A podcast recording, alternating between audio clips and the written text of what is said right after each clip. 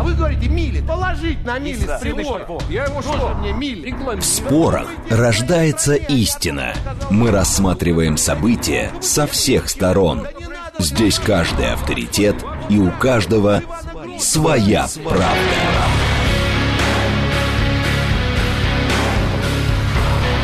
Актуальные темы и экспертные мнения, дискуссии в прямом эфире и голосование в телеграм-канале «Радио Говорит МСК». «Своя правда». Программа предназначена для лиц старше 16 лет. Радиостанция «Говорит Москва». Сегодня вторник, 20 февраля, сейчас 17:07. Меня зовут Юрий Будкин. Мы продолжаем следить за пробками, за новостями на лентах информационных агентств.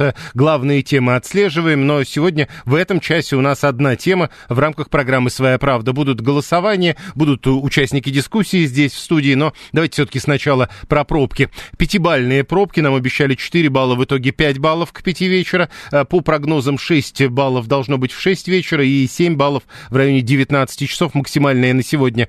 Большие ограничения в движении в районе Центра международной торговли, имейте это в виду, прежде всего при движении в сторону центра. И по Звенигородке, и по улице 1905 года в сторону, соответственно, Краснопресненской набережной, и даже по Кутузовскому проспекту, ближе к гостинице «Украина», начинаются сложности и ограничения. Ограничения есть даже, насколько я понимаю, на Ростовской набережной при движении в сторону Новоарбатского моста. Имейте это в виду, в целом в городе пятибалльные пробки. Срочное сообщение, главное сообщение этих минут, это заявление КГБ Белоруссии, точнее главы КГБ Белоруссии, который рассказывает, что за прошедшие 2 года за шпионскую деятельность в этой стране задержаны 16 иностранных граждан, и контрразведка, по его словам, выявила 114 попыток вербовки белорусов, из них было 37 попыток вербовать военнослужащих. И еще одно сообщение, которое в эти минуты буквально поступило. Вокруг Киркорова рассеиваются тучи.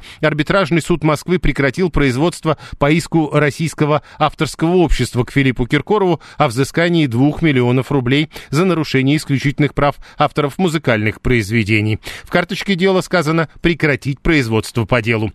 Теперь тема. Программа «Своя правда». Минпросвещения поддерживает изучение истории семьи в рамках предмета «Разговоры о важном». Это предложение изучать было сделано, и теперь Минпрос согласился с этим предложением. Ведомство сообщило в ответе на запрос агентства РИА Новости: при формировании тем внеурочных занятий «Разговоров о важном» на будущий 2024-2025 год будут учтены предложения об изучении семейной истории, а также использование материалов проекта «Моя история» для их проведения. Минпросвещение учтет это предложение, которое ведомство направило зампред Комитета Госдумы по развитию гражданского общества Ольга Занко. Рассказы старших лежат, говорят она, в основе национальной исторической памяти. Семьеведение в Госдуме уже сейчас это начинают обсуждать. Лучше все-таки в качестве факультатива проводить, не расставляя по этому предмету оценки. Что это за предмет такой? Будем пытаться разобраться, нужен ли он, с вашей точки зрения. Здесь в студии Артем Соловейчик, он основатель движения родителей и учителей школы «Наше дело». Артем Семенович, здравствуйте. Добрый день. Здесь же Сергей Цыбульский, он учитель истории в школе «Золотое сечение». Сергей Леонидович, здравствуйте. Да. Здравствуйте. У нас прямой эфир, и да, два голосования в телеграм-канале «Радио Говорит МСК». Заходим, находим эти голосования и спрашиваем, сейчас я найду их для того, чтобы почитать. Вот, Минпросвещение поддерживает изучение истории семьи в школах, вы тоже готовы поддержать? Да, как обязательный предмет, да, как факультатив, нет, не готов и не уверен. Ну, не знаю, нет однозначного решения. Второй вопрос, на ваш взгляд, можно ли в рамках изучения истории семьи обсуждать историю семей самих учеников? Да, именно это и важно в подобном предмете. Первый вариант. Второй вариант. Нет, не все истории можно рассказывать, и это ставит детей в неравное положение. И третий вариант. Мне все равно. Два голосования мы запустили. Через 50 минут будем подводить итоги этих двух голосований. Теперь давайте, Артем Соловейчик, начнем с вас. Что вы думаете по поводу изучения истории семьи в школьной программе? Вообще были такие в мире проведены большие лонгитюды. Это было в Англии огромные и в Америке, в США, когда почти 80 лет следили за судьбой детей из разных страт и уровней жизни, обучения и показала, что счастье ребенка, его успешность, его самоощущение во взрослом состоянии не зависит от того, в каком он семье родился, в смысле богатый или небогатый, в какой школе учился, как учился, а зависит от так называемой многопоколенной перспективы. То есть насколько знает свое поколение в прошлом. Такой поразительный факт. Вот это коррелирует с тем, что успешен, неуспешен, достоинство ребенка. То есть он может быть даже, не знаю, бизнесменом, а может быть дворником, но важно, что он ощущает, что я живу, у меня стабильно, я понимаю свою жизнь, я счастлив. Поэтому в этом смысле действительно семья – это очень важная история. Но, с другой стороны, как только у нас что-нибудь вводится как предмет, даже факультативный, мы умеем брать под козырек. И точно совершенно не наше дело вмешиваться в семейные истории с помощью, не знаю, школы или формальных структур. Если ребенок почему-то хочет рассказывать, и то вопрос, надо ли, потому что семья – это очень сложная сама по себе история. Слишком много всяких событий происходит. Ребенок что-то видит, понимает, что-то понимает по-своему. И приносить это в школу или на всеобщее обсуждение, в моем представлении, это очень серьезная ошибка педагогическая, воспитательная. А вы полагаете, именно об этом будет идти речь? Ведь есть какие-то открытые, что называется, семьи в истории, которые можно так или иначе обсуждать, как пример. Насколько я понял, если это вообще какая-то, если мы изучаем семью, да, не знаю, наших героев, допустим, это одна история. Но и тут имеется в виду другое. Мы очень долго вот разговор о важном запустили, а школы исчерпали темы для разговора о важном. Это то есть важное закончилось? Важное закончилось. Ну, с детьми же невозможно говорить об одном и том же 100 раз. Ну да. Да? Они уже это слышали. Ну и появился такой разговор, что надо говорить поближе к интересам ребенка, поближе к его собственной жизни. Надо о важном говорить, говоря о его жизни. В этом смысле это логично, но не все логично правильно, да, в отношении в образовании и так далее. Поэтому я думаю, что пришло это оттуда, что как нам вдохнуть свежий воздух, ветер в разговор о важном. То есть вы думаете, что это все-таки скорее разговор о семьях собравшихся? О семьях детей. Да, семьи. Хорошо. И семьеведение много раз пытались вести у нас и сексуальное образование, и образование семьи. Это все время наталкивалось на какие-то серьезные проблемы, поэтому мы отдельно можем поговорить. Но в данном случае имеется в виду, что ребенок... И вам кажется, что это не очень уместно? Это некорректно, опасно, неточно, и это мы запускаем серьезную неточность педагогическую. Артем Соловейчик, основатель движения родителей и учителей школы «Наше дело» в Италии. Историю семьи надо учить в семье. Никакая Нина Ивановна учительница не расскажет историю семьи больше, чем родители и родственники разного уровня. Нина Ивановна просто чужой человек, у нее за день перед глазами бывает по 100 учеников. Я боюсь, что больше у Нины Ивановны перед глазами. Но неважно. У моей бабушки отец погиб на войне, пишет 820-й. Его брат, придя из тюрьмы, поставил его матери ультиматум: либо ты живешь со мной, либо сваливаешь. Идти и было некуда, в итоге еще 4 детей родились. Через несколько десятков лет брат моей бабушки по матери застрелил своего отца, потому что отец хотел убить его бабушку. Но это история моей семьи, и ее надо знать. Я ее своей дочери расскажу. И опять вот я ее своей дочери расскажу, читай, а не Нина Ивановна расскажет всем остальным. Сергей Цыбульский, что вы думаете об этой истории про семьеведение? Ну, какие-то интересные истории сейчас начинаются, да. Семьи такие. Ну да, естественно. Но тут, смотрите, страна пережила нашу очень сложную историю настоящую, 20 века. В некоторых случаях, где-то в 20-е, 30-е годы, лучше было забыть вообще свою историю семьи, да? Да. И долгое время мы же вообще скрывали, не писали. Я из рабочих многие писали, да. Да, да, все были из рабочих, но неважно сейчас. Главное то, что последствия вот этой вот истории сказываются до сих пор.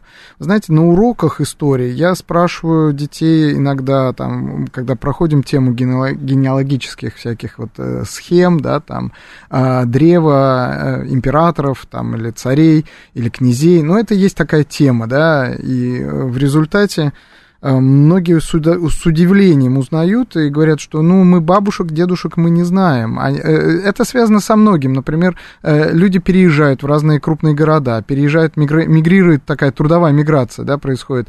И они разрывают вот эту связь поколений, вещей, которые сопровождают семью долгие годы, какие-то фотографии, да. Это все утрачено, реально. И там из некоторых фотографий еще вырезали. Ну, это да, в 30-е было, на всякий случаи, конечно, и это спасало семьи иногда.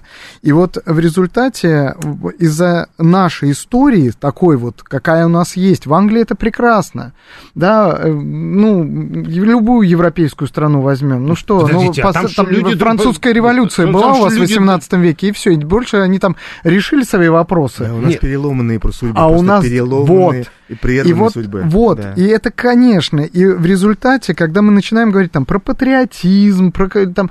Нет, ну рано или поздно при разговоре про патриотизм мы до дедушки дойдем. Не дойдем мы до дедушки, потому что некоторые семьи, знаете, даже не знают об этих корнях. А то, что можно съездить, посмотреть, пока еще живы, пока еще как-то это вообще воспользоваться ситуацией, об этом даже иногда не задумываются. Я к чему? К тому, что да, наверное, когда вмешивается государство, у нас очень часто бывают перекосы. Но когда здесь мы должны как-то, может быть, со стороны государства и решить ту проблему, которую мы сами сотворили в 20 веке, в 20-е годы, когда люди перестали смотреть на своих предков. Знаете, а если можно, вы... Подождите, можно изучать эту историю, понятная проблема, как вы ее описали, а можно как-то уйти от конкретных семей, конкретных учеников. А смысл какой? Здесь-то именно про это. На самом деле, я сегодня поговорил со своими учениками, они все сказали, что да нам вообще не интересно как, про чужие семьи, конечно. Нам интересно про свои. А вот здесь вот вопрос про то, как мы это будем изучать. Подождите. Никакая Марья Ивановна не будет рассказывать тебе про твою семью. Ну, конечно. 711 пишет, что у меня родители двоюродные брат и сестра. Это что, в школе тоже обсуждать? Ну, то есть, тут тоже много вопросов. Здесь не про это речь. Ну, не про это речь. Ну, посмотрите, значит, например, у нас в школе «Золотое сечение» есть такой проект в 3 классе «Реликвия моей семьи». Вот какая-то вещь, это проектная деятельность. Это дети рассказывают о какой-то интересной, важной вещи, там, не знаю, оставшихся портмоне или какая-то фотография, или еще что-то. Да, это вещь, которая связана с его семьей и прошла определенную историю, да, 19 века, там, не знаю, 20 века, какой-то портфель дедушки, который работал там-то и там-то. Это очень важно. Тогда ты связываешь свою историю, свою собственную историю, с историей своей страны, потому что иначе это как про Луну рассказывать, какие там кратеры есть, да, мы с вами никогда не увидим это. Нафига тогда это вообще изучать? Подождите, ну вот смотрите. С точки зрения детей. Учитывая нынешнюю ситуацию, тут наши слушатели, понятно, что не надо рассказывать про двоюродных брата и сестру, ну, конечно. Потому что это про другое. Подождите, а что значит не надо? Ты входишь в класс, ты говоришь... Давайте поговорим про маму и папу, а у половины классов нет папы. Вот. Вы понимаете, это что... следующий вопрос. Нет, да. Это не следующий, это очень жесткая история. Более это того, травма. Мы находимся да. сейчас... Нет, и кто-то будет говорить про прекрасную да. семью, а рядом буду сидеть да, я, к примеру. Да, и ты будешь переживать, что у тебя что-то усеченное, неадекватное. Угу. Это очень тонкая история, и уже... Ты как учитель, как педагог, заходя в класс, уже о многих вещах не говоришь просто, потому что это некорректно. Следующая вещь... Мы сегодня живем в переломный период опять. Да. У нас опять перемешивается многое. И опять многое из того, что, о чем говорится в семье или происходит, это нельзя приносить вовне. А, ну да. Понимаете? И, у меня такое ощущение... То есть такая кухонная история вдруг прозвучала в классе. Скажу, да, что государство в виде нашего Министерства просвещения хочет подвести под правильность... Вот семья должна быть правильно, семья должна быть полная. Что значит должна быть? Никто не может семье указать, какая она должна быть. Это такие сложные судьбы, нам даже уже сейчас пишут такие сложные судьбы. Поэтому в школе вмешиваться... Слушайте, в советское время мы же как-то показывали, что мы все правильные. Ну, это же ложь была. Вы хотите, что это было, чтобы мы вернулись туда, в это, когда ребенок показывает, что правильно, а не реально правильно. А на самом деле, да. А на самом деле двойные стандарты такие тогда. Нет. Ну, а как иначе? Нет, в школу, если мы любим своих детей, если мы относимся серьезно к их будущему, никакие двойные стандарты, я все время говорю, ребят, детство отличается от взрослой, территория детства от взрослой тем, что если во взрослом мы можем жить двойными стандартами, два в уме там что-то такое помножил, с детьми надо иметь прямое отношение, прямой разговор. Тогда они нам доверяют, тогда они с нами. Но это очень интимная, очень аккуратная история. И если я смотрю на Сергея, да, я верю, что Сергей может так поговорить с детьми, но я много езжу по стране, много вижу, что происходит, и много вижу тех указаний, которые приходят в школу, и как это должно быть. Это очень опасная история. Ну, то есть план работы по изучению семьи. Своей семьи. Ну, чтобы, я не знаю, мне кажется, это, с одной стороны... Вам это люди, это очень подождите, важно. Подождите секунду. Тут люди просто пишут один за другим, что это такая приватная история, и любая попытка вынести это на общее обсуждение, ну, там, допустим, у тебя неинтересная история. Садись. Почему? Два. Подождите секундочку. Вот я знаю, что сестра моей прабабушки была в партизанском отряде, защищала там Клин. Жуткие истории там были, когда каратели на ее глазах, она была на задании, там перебили руки ребенку просто, да. А она, у нее отказали ноги у тети Зины, да, и она потом лечилась еще долго, и партизан там через реку переправляли. Когда я еду к Клину, я понимаю, что здесь происходило в 41-42 году. То есть в каждой семье можно найти такую историю? Ну, а так же можно найти историю про то, как мои предки погибли в Бутово, на Бутовском полигоне. Да. И это тоже история, которая... Эпоха гражданской войны. Да, которая поперек... Не, подождите, и тут белые сошлись с красными, получится. Подождите секундочку, здесь, ну, причем здесь надо ощущать эту эпоху, надо понимать. Мы же сейчас не про то, что кто с кем как воевал. Знаете, я прихожу, когда в архив ФСБ работать с документами... Нет, бабушка одного расстреляла, дедушку другого. Вот. И там закрытая часть дел, и под условием, что а вдруг потомки тех, которые там на кого-то настучали или что-то обвинили, придут, найдут это и пойдут разбираться. Слушайте, в истории я ни разу не видел такого вот, не в Польше открывали такие архивы, там где-то в Восточной Европе, да, не было такого, не существует. Не да. Нет, наоборот, стараются, это у нас стараются не открывать. А в принципе вы можете там, где в постсоветском пространстве прийти, это не у нас. А у нас почему-то думают, что люди сейчас придут и увидят, что 50 лет назад кто-то на кого-то настучал, сейчас побегут разбираться. Ну, слушайте, это про другое. Это восприятие истории, живой истории, через свою семью. И эти люди стоят за мной, как вот, ну, как стена такая, да, вот мои предки, мои деды, прадеды, которые прошли все войны, в Первой мировой, в Второй мировой, в турецких войнах воевали. И помню, как у нас было предание, как про 12-й год, там, ну, в простых солдатах, но это есть. И поэтому все эти истории, они через меня проходят. И в генах моих.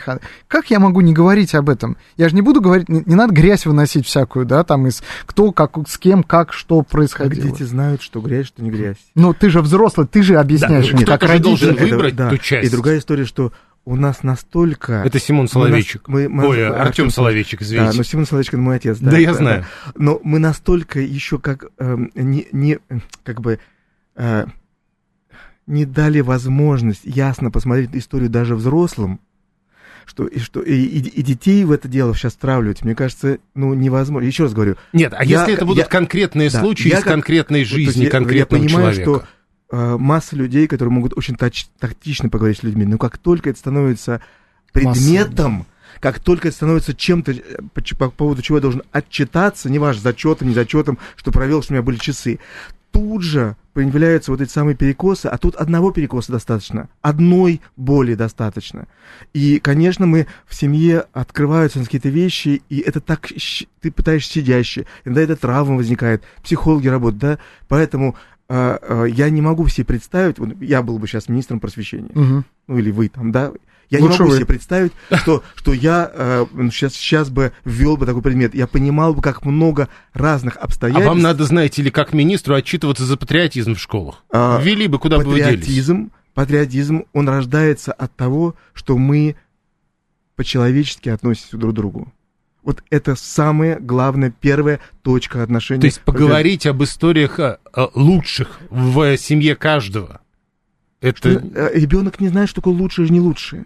Ребенок еще... Так он с родителями это обсудит семья. Сначала. Для него, знаете, как вот... И сейчас в семьях кто-то вот так относится к ситуации, кто-то по-другому относится. Мы сейчас... В каком смысле сейчас это столкнем в классе? Вы понимаете? Мы и взрослые-то поднимаемся прямо мгновенно из-за стола. Взрослые-то, они, может, и хотят этого. Да, а вот, ну, в общем, я вам скажу, что... Любой педагог, который... То есть мы про это с детьми и так говорим. Нам для этого предмет не нужен. Вот что я хотел сказать. Это да? Понятно. Артем Соловейчик, Сергей Цыбульский. Давайте как-то разведем все-таки предмет о семье. И согласен полностью, это травма для многих детей. И мы даже отменили сочинение в школе там, про мою семью в 4 классе, потому что это реально травма. Ну, правда. Да. Нет пап, мам там... вторые, третьи семьи, там, братья, сестры уже у мамы, там, от второго отца, там, третьего уже, там, мужа, да, как-то. И, конечно, для ребенка, а я стою и рассказываю о том, какая счастливая и дружная должна быть семья, папа любит маму, а у них этих примеров в глазах нет, и, конечно, это травма для психологической ребенка. Семейные легенды есть в каждой. Ну, подождите, это не про это. Сейчас мы должны, главное, не травмировать ребенка в школе, ну, да, потому что, чтобы он сидел и думал, а как же так, у меня мама там с папой не расписана, а мне сейчас рассказывают, что надо обязательно там, не знаю, в церковь венчаться ходить, да? И это другое. А мы сейчас говорим про историю семьи, происхождение, мое личное происхождение. Я кто в этой стране, как я здесь оказался, как мы приехали в этот город, где мы были, что мы делали, потому что иначе это какие-то Иваны родства не помнящие, такие, как трава перекати поле, но так тоже нельзя. А как еще стимулировать людей, которые, взрослых людей, особенно поколение миллениум, там, ну, 2000, сколько им сейчас, уже по 30 лет. Это люди, выросшие на гаджетах, на всем остальном, им не интересен чужой человек, правда. Им интересны вот гаджеты про себя, свои фотографии, что я ел, что я пил, что я лично делал, да. Ты мне вообще никак не интересен. Ну, только посмотреть не будет. Это другая психологическая история. Это вот исследование тоже поэтому есть, да, и как ты их заставить и говорить, остановись, посмотри, что делали твои прадеды, прапрадеды, найди их, корни свои найди здесь, иначе это будет действительно, вот недавний урок Владимира Владимировича, да, в интервью известном, но это же, по сути дела, про это, да, как это все формировалось, откуда мы сами происходим, как это все происходит, это важно. Иначе наши какие-то действия, ну, они не с пустого места начинаются. Ну вот, чтобы понять, как это можно объяснить на таком предмете, как семьеведение? А что, как? Вы что, не видите, что вот в последнее время активно прям вот сталинизм, неосталинизм, да, и так далее, гениальный менеджер у нас, да, в 30-е годы был. А то, что у нас очень много репрессированных, мы про это же не говорим, да, а вы посмотрите, может быть, есть дедушка, прадедушка, который действительно пострадал, был раскулачен, и тогда история по-другому воспринимается. Нет, потом, знаете, прежде чем идти в семьеведении и вот свою семью смотреть, у меня должно быть право, как у ребенка, у ученика, у учителя, на критическое отношение и к истории вообще тоже. А сейчас же стоит бан, то есть запрещено, нам примерно говорится, какая история у нас есть, и всякая другая история называется неадекватной. И учитель в этом смысле... Пересматриванием истории. Учитель перестал быть автором своих уроков, своей позиции. Часто в этом оказывается, да? Он должен говорить то, что, может быть, даже сам не принимает. И, такое... Ну, да, есть. Это есть, да? И в этом смысле мы, еще раз говорю, мы взрослые не договорились. Мы сейчас, ну, я говорю про этапы, да, у нас развитие критического мышления стояло как норма в школах в нулевые, 10-е годы. Сейчас про это не говорится. Исчезли эта слава, потому что критическим, ну, в целом пробросом, потому что критическое мышление сегодня может прийти к тому, что по-другому человек думает. Ну да, человеку говорят, это разговор о важном, а он начинает критически к этому. Да. Как, знаете... в нулевые годы у нас везде плакаты висели, да? Вам, кстати, пишут, Игорь Кулаков раскулачили за дело, пусть госисторию поизучает. Ну вот, пожалуйста. Раскулачили, когда за дело, когда не за дело, ну, понимаете? Ну так вот, а говорят, нет, всех за дело. Всех за дело. Ну, вот видите, и мы окажемся в таких вот... Сейчас очень сложно, вот сейчас историю изучать сложнее, чем раньше. Или проще, потому что теперь у нас единый учебник, теперь история, единый подход, единый взгляд. И в этом смысле ребенок должен присягнуть какой-то со своей семьей какой-то идеологии. Я сейчас не про идеологию говорю, а потому что... Мы должны сделать перерыв. Да. 2 голосования продолжаются. Здесь в студии Артем Соловейчик и Сергей Цыбульский. Мы об изучении истории семьи в школах. Прямо сейчас новости, потом реклама, потом продолжим. Актуальные темы и экспертные мнения, дискуссии в прямом эфире и голосование в телеграм-канале «Радио Говорит МСК». Своя правда. Радиостанция «Говорит Москва», вторник, 20 февраля, сейчас 17:36. Меня зовут Юрий Будкин. Мы продолжаем. В этом часе у нас программа «Своя правда». Спорим о необходимости и возможности изучения истории семьи на разговорах о важном в школах. Как это можно делать? Нужно ли это делать? Два голосования у нас продолжаются в телеграм-канале «Радио Говорит МСК». Первое. Готовы ли вы поддержать саму идею изучения истории семьи в школах? Да, как обязательный предмет, да, как факультатив. Нет, не уверен. Тут надо понимать, что пока как идею-то рассматривают именно как факультатив, насколько я понимаю. Второе, можно ли в рамках изучения истории семьи, на ваш взгляд, изучать историю семей самих учеников? Да, именно это важно в подобном предмете. Нет, не все истории можно рассказывать, это ставит детей в неравное положение, и мне все равно. Голосования продолжаются, подводить итоги будем через 22 минуты. Здесь в студии у нас учитель истории школы «Золотое сечение» Сергей Цыбульский и Артем Соловейчик, он основатель движения родителей и учителей школы «Наше дело». Параллельно мы следим за тем, что творится на московских дорогах и на лентах информационных агентств. Власти Таиланда выступили за возобновление авиасообщения между Бангкоком и Москвой, пишет агентство. ТАСС, РИА Новости пишет, что московский суд отсек, как тут написано, жалобы Википедии на штрафы за ролики в зацепинге. Что касается пробок, 6 баллов прямо сейчас, 7 баллов нам обещают сегодня как максимум на 7 вечера. 7373948, телефон прямого эфира. Теперь присоединяйтесь к нашему спору по поводу разговоров о важном. 639-й пишет нам на этих разговорах. Подождите, вам, вы школьник? Нет, вы взрослый, детям, видимо, все-таки. Хотя, на самом деле, я помню, что про разговоры о важном говорили, что это и разговоры для родителей. Короче, нам приказывают родину любить и рассказывают, что государство не может ошибаться, а тут выходит Петенька и начинает рассказывать карамулу про репрессированного прадедушка. Семья — это бабушка-фронтовик, папа — видный партийный лидер, который неустанно боролся за счастье всех детей семьи. Раз приговорили, значит, за дело. Ну, мы до этого даже зачитывали сообщение. Только так и будет. Артем Соловейчик, вот примерно в этом направлении мы движемся. Ну да, и мы все-таки начали говорить про то, что есть идея такого предмета семьеведения, может, не обязательно факультативного. И мы сейчас говорим о том, что семьеведение как предмет — это вещь очень тонкая, и 100 раз надо подумать, 100 раз.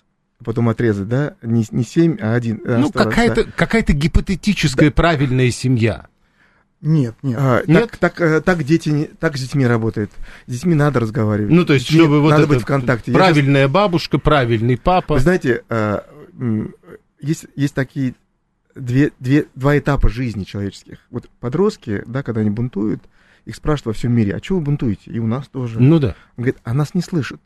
А что не слышат? Ты нам скажи, мы... Ну, они даже не готовы с нами разговаривать, потому что для них мы те, которые несут какой-то заряд, не тот знание, что ли, или опыта, не знаю чего. Но самое интересное, что когда люди уходят из жизни, исследования показывают, и на смертном одре их спрашивают, о чем вы сожалеете, то 80% говорят, что я сожалею о том, что прожил не свою жизнь. Мы, запуская детей в жизнь в школе, мы отвечаем за то, чтобы в конце жизни он сказал: я прожил свою жизнь.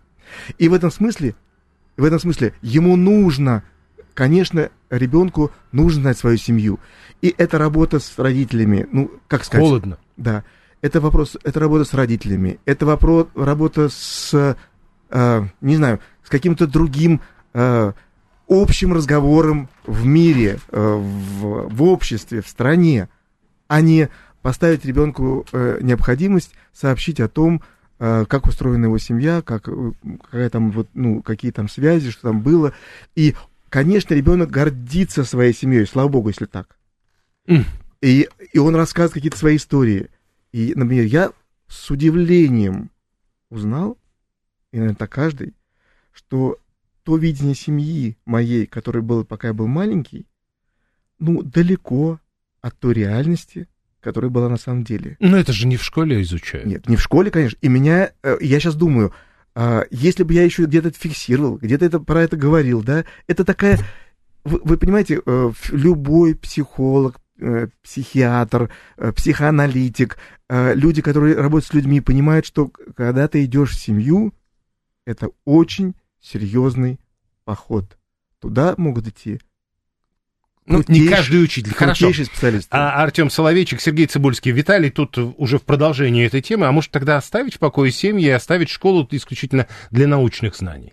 Ну, безусловно, об этом многие говорят, и учителя говорят, а многие учителя берут под козырек и говорят, да нет, мы будем, и есть уже эксперименты, но это если про семьеведение, да, давайте уже не трогать эту тему семьеведения, потому что даже эксперименты, которые в Ютубе можете посмотреть, там проходят в ряде регионов России, учебники написаны, ну, то, что, по крайней мере, я посмотрел, типа... Семья должна быть вот такой. Вот это советский подход такой, да. Рассказали, какая должна быть, советы дали. А, вот да, как... а ребенок видит, значит, у меня неправильная семья. Правильно. Вот и именно так. А с другой стороны, совет-то никакой не дали, как лучше сделать, да, вот как европейцы, да, когда они говорят, не должно быть так, а вот если сделаешь так-то, то получится вот это. Да, это нормально. А мы сейчас говорим совершенно про другое. Мы сейчас говорим про какой-то вот толчок со стороны, хорошо, окей, государства, школы, чтобы родители вообще задумались и поговорили про свои корни, предки, про своих предков, про свою... Кем они были, как сформировался отец, как сформировалась мать, да, кто ты, почему ты, у тебя вот это генетически в тебе, да, не знаю, любовь к грядкам или там к электронике или еще к чему-то, но это же не на пустом месте возникает. И за тобой стоит вот эти гены твоих предков. Подождите, а можно что-то сделать в школе, чтобы ребенок заставил родителей с ним об этом поговорить? Вот это и попытка, мне кажется. Знаете, я вспомню, давайте вот прямо перейдем к конкретной истории. Да? Давайте. Вот мой отец, знаменитый Симон Соловейчик, педагог, открыл многих педагогов в стране, ну просто вот величина. И я помню, когда он мне говорит как-то тихо, ты знаешь, ты не очень говори вокруг, что ты из семьи евреев. Просто про это не говори. Он вынужден мне было это говорить. Понимаете, вот мы живем в разные этапы. Я сейчас в шоке от того, когда я вспоминаю, но тогда он обо мне заботился, он переживал за меня. Или другая история. Я ему как-то в 16 лет, когда мне было, я ему очень жестко в лицо сказал, что, знаешь, из двух типов жизни находить интересных людей, про них писать, или жить такую интересную жизнь, про которую пишут, я выбираю жить интересную жизнь, про которую пишут, а не как ты сидишь и пишешь о других людях. То есть это там столько... Я так обидел отца, я помню его потрясенное лицо, и сейчас я понимаю, что текст — это самое сложное, что может быть на свете. Он герой, да, но пока мы дети, пока мы растем, и главное, что тонкий родитель, он же не осекает ребенка. Он выслушал и понимает, что он жизнью будет дозревать. Хорошо. Постепенно. Смотрите, все-таки возвращаясь к этой истории. Вот, пожалуйста, один из слушателей пишет. Если оставить совсем семью, то туда придут с другими установками. Могут. Против государства. Значит, государство должно организовать в школе правильное изучение семьи. Значит, придется говорить про правильную семью. И придется жестко ответить, что семья и государство — это не одно и то же. И так всегда это было. Семья является базой, ну, чего-то, да, но семья не является слепком государства. Государство помогает семье быть, а не наоборот, семья определяет государство. Понимаете, как вот, что вы должны быть такие, иначе я вам не помогу. То есть цели у государства это семьи... Сергей Цыбульский. Да. Могут быть разные. Да. Это нормально. Это нормально. И семьи могут быть разные. Да, и мы должны к этому как бы привыкнуть и принять это, да. Но с другой стороны, мы все-таки хотим для своих детей лучшее, хорошее, да. И мы можем говорить о опыте, о другом опыте, о примерах. Это безусловно. Но это говорится на уроках литературы, это говорится на уроках... Ну, о чем русская классика, да? Все об этом. И у Достоевского, и у Бунина, и у, и у Пушкина. Как мы сегодня узнали, у Достоевского не все.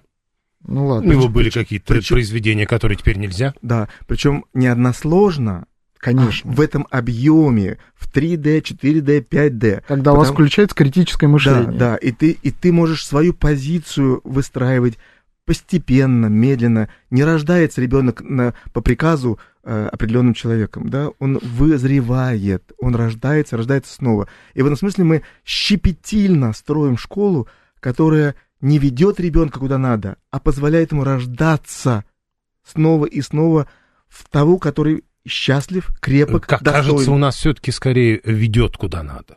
Ну, это, знаете как, вот все великие педагоги... Но это лучше работает, говорят вам. Нет, нет, в этом вся и суть. Это кажется, в моменте, да. А в длинной перспективе, как раз, которую мы хотим в семье иметь, это не работает. И все великие педагоги говорили, что взрослый не впереди ребенка идет, а сзади, поддерживает ему, дает возможность выбора, пробовать себя и все время его подстраховывая. Вот, если вот повернет не туда. А если повернет не туда, с ним вместе сходить, увидеть, что не туда, он сам должен увидеть. Даже так. Сильно. Да. 7-3, да, прошу. Да, мы должны вот про образование сказать в таком случае. Вот эта великая система советского образования, которую так часто очень хвалят, забывая о том, что она была велика к тому моменту, когда она была вот в те годы, и она неприменима сейчас, а она привела к чему? По сути дела, вот это вот пионеры, комсомольцы, вот это все, это привело к чему? К крушению Советского Союза это привело. Да. И это как бы последствия нашего образования, того, которое... То есть в моменте все вроде правильно. Каждый... Сейчас вам скажут, что это не так. Но это частное мнение, конечно, может быть, но мы-то здесь профессионалы сидим. 7373948, слушаем вас, здравствуйте. Здравствуйте. Вот я вас послушал, я хочу вам сказать один такой маленький нюанс, который сейчас происходит в школах. Вы говорите, чтобы родители объясняли детям свои корни, своих предков. У меня сейчас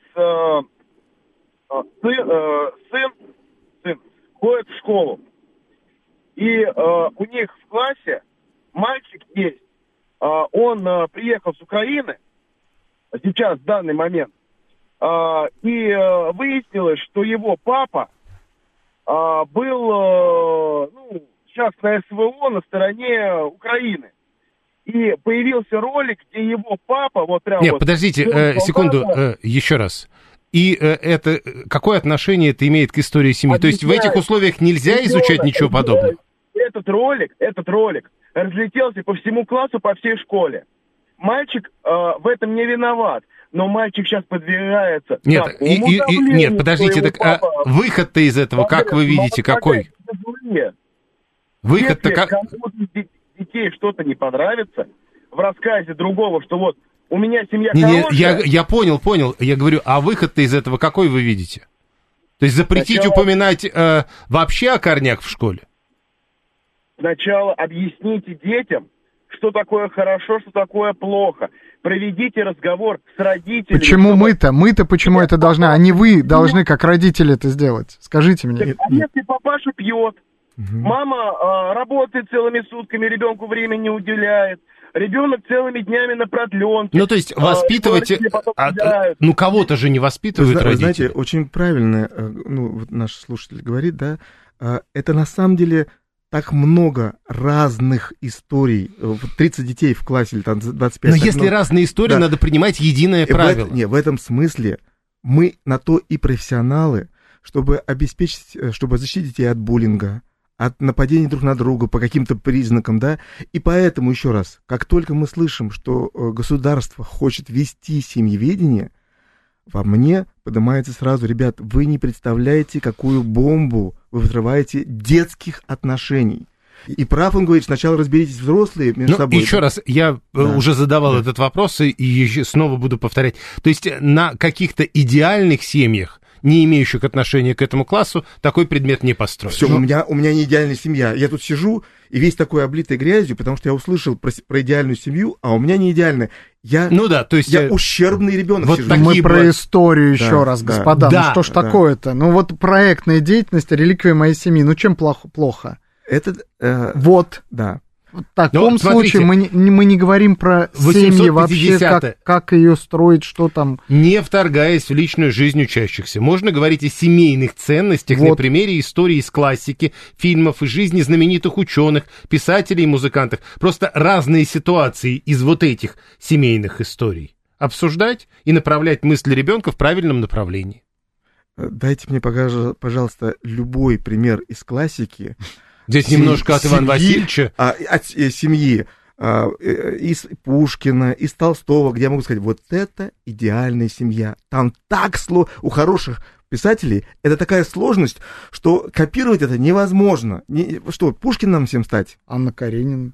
Что, Анна Каренина. Интересно, как в семейной концепции она выглядит, пишет Василий, 281-й. Нас все учит, что это тонкая тема, сложная, очень животрепещущая, да, и ты читаешь Анну Каренину со всеми перипетиями в семье и так далее, не для того, чтобы выяснить, какая правильная семья, какая неправильная, а чтобы выяснить, что человек — это сложно, что надо быть терпимым, что надо принимать других людей, давать им право быть другими. Вот чего мы учим.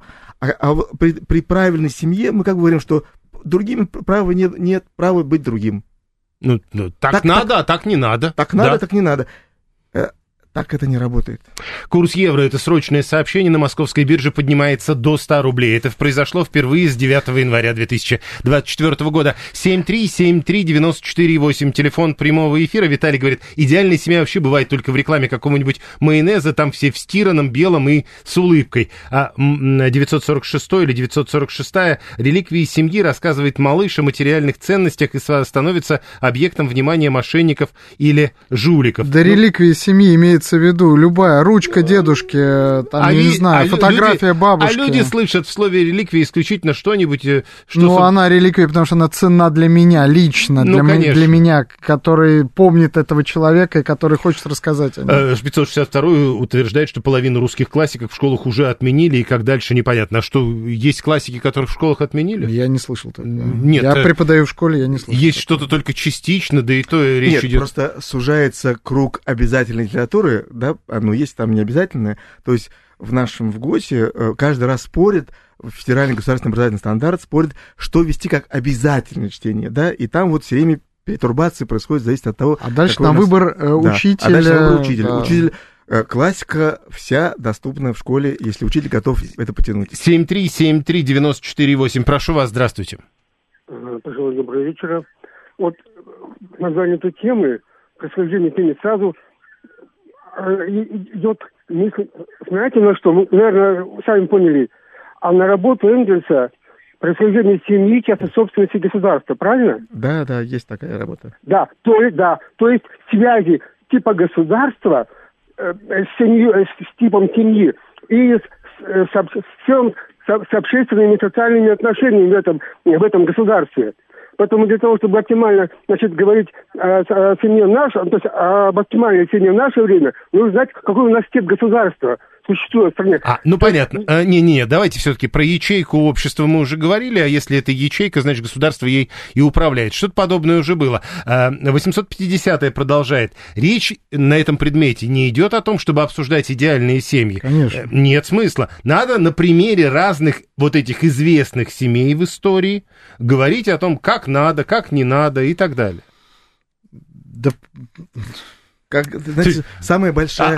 Мы вроде бы говорим все уже час говорим об одном и том же, и все по-разному. Самая большая проблема... это большая проблема наших разговоров всегда. Самая большая проблема между родителями и своими детьми, моими, нашими детьми, что рядом с ним появляются друзья, которым говорят, у тебя плохой друг, у тебя плохая подруга. Потом мы еще не даем им вместе... То есть мы со всеми... В чем он ходит, куда они ходят, а кто его родитель? Да, и мы такие... рождаем проблемы в будущем нашим детям. Мы должны уже, наконец, остановиться и дать возможным... мы же знаем из классики. Мой отец Сидоров-старший, меня Сидорова-младшего. Да. И так далее. Да. У меня ребенок в 8 классе, я вижу, что требую читать. Он сам говорит, что читать нечего. 7373948. Для любого ребенка его семья самая лучшая, пишет 711-й. Финансовой грамотности и помощи старикам и прочим нуждающимся и животным лучше учить, если есть свободные часы. Вот, кстати, тоже это такая старая история. Как только мы говорим про школьную практику, а то вообще есть свободные часы? Для факультативов даже. Конечно, есть. Все-таки есть. Определяются. Во-первых, есть определенные часы. Да. Во-вторых, видите, раз хотят вести семьеведение, значит, есть под эти часы. И наш слушатель говорит, что давайте вместо вот эти... Это факультативно же, это же до начала уроков, когда проходят вот эти разговоры о важном. О чем речь? 7373948, прошу вас, здравствуйте. Здравствуйте, Владимир Скантемировский. Вы представляете, семья, это космос. на самом деле, там много поколений. Вот я родился в 52 году. В 62 году я увидал первый раз фильм «Чапаев». С дедом был. Дед служил в Белой гвардии, в Красной. Много мне рассказывал о Белой гвардии. И я рыдал, когда видел, идут цепью парадные гвардейцы белые. Мне их было жалко. Подождите, а семья тут при чем? И как я мог это рассказать в школе, когда было все наоборот? И сейчас к этому пришли. Белые вот вы о чем. Все. А об этом нельзя рассказывать. Потому что это может не туда завести. Да наоборот, вот он поговорил с дедом своим, да. И дед ему рассказал, да, и да, он... Да, но дед не при других рассказывал. Да, ну и вот про это и речь. И ну, пожалуйста, выверните по-другому. Школа говорит, прочитайте эту книгу. Спроси а как вы деда. Это читаете дома? Да, это... да, спроси деда, спроси маму, спроси папу. Отцу, папу, кого... чтобы ты помнил, чтобы хоть что-то сохранил, потому что ведь мы уходим, родители не вечные, там, бабушки, дедушки не вечные, но хоть об этом-то надо же помнить. 2 минуты до окончания голосования. Надежда говорит, смотрите, вот семья Ростовых, это пример. Анна Каренина, разрушив семью, не обрела счастья, это пример. Вот как-то так. Замечательно. А да. На литературе-то мы что изучаем тогда? Как написали про Каренина? Писатели ставят важные вопросы, на которых надо задуматься, а не надо воплощать это, может быть, задуматься и не воплощать у себя в своей истории, в своей семье это, а просто пережить это, прочитав. 7373948. Прошу вас, здравствуйте. Добрый вечер.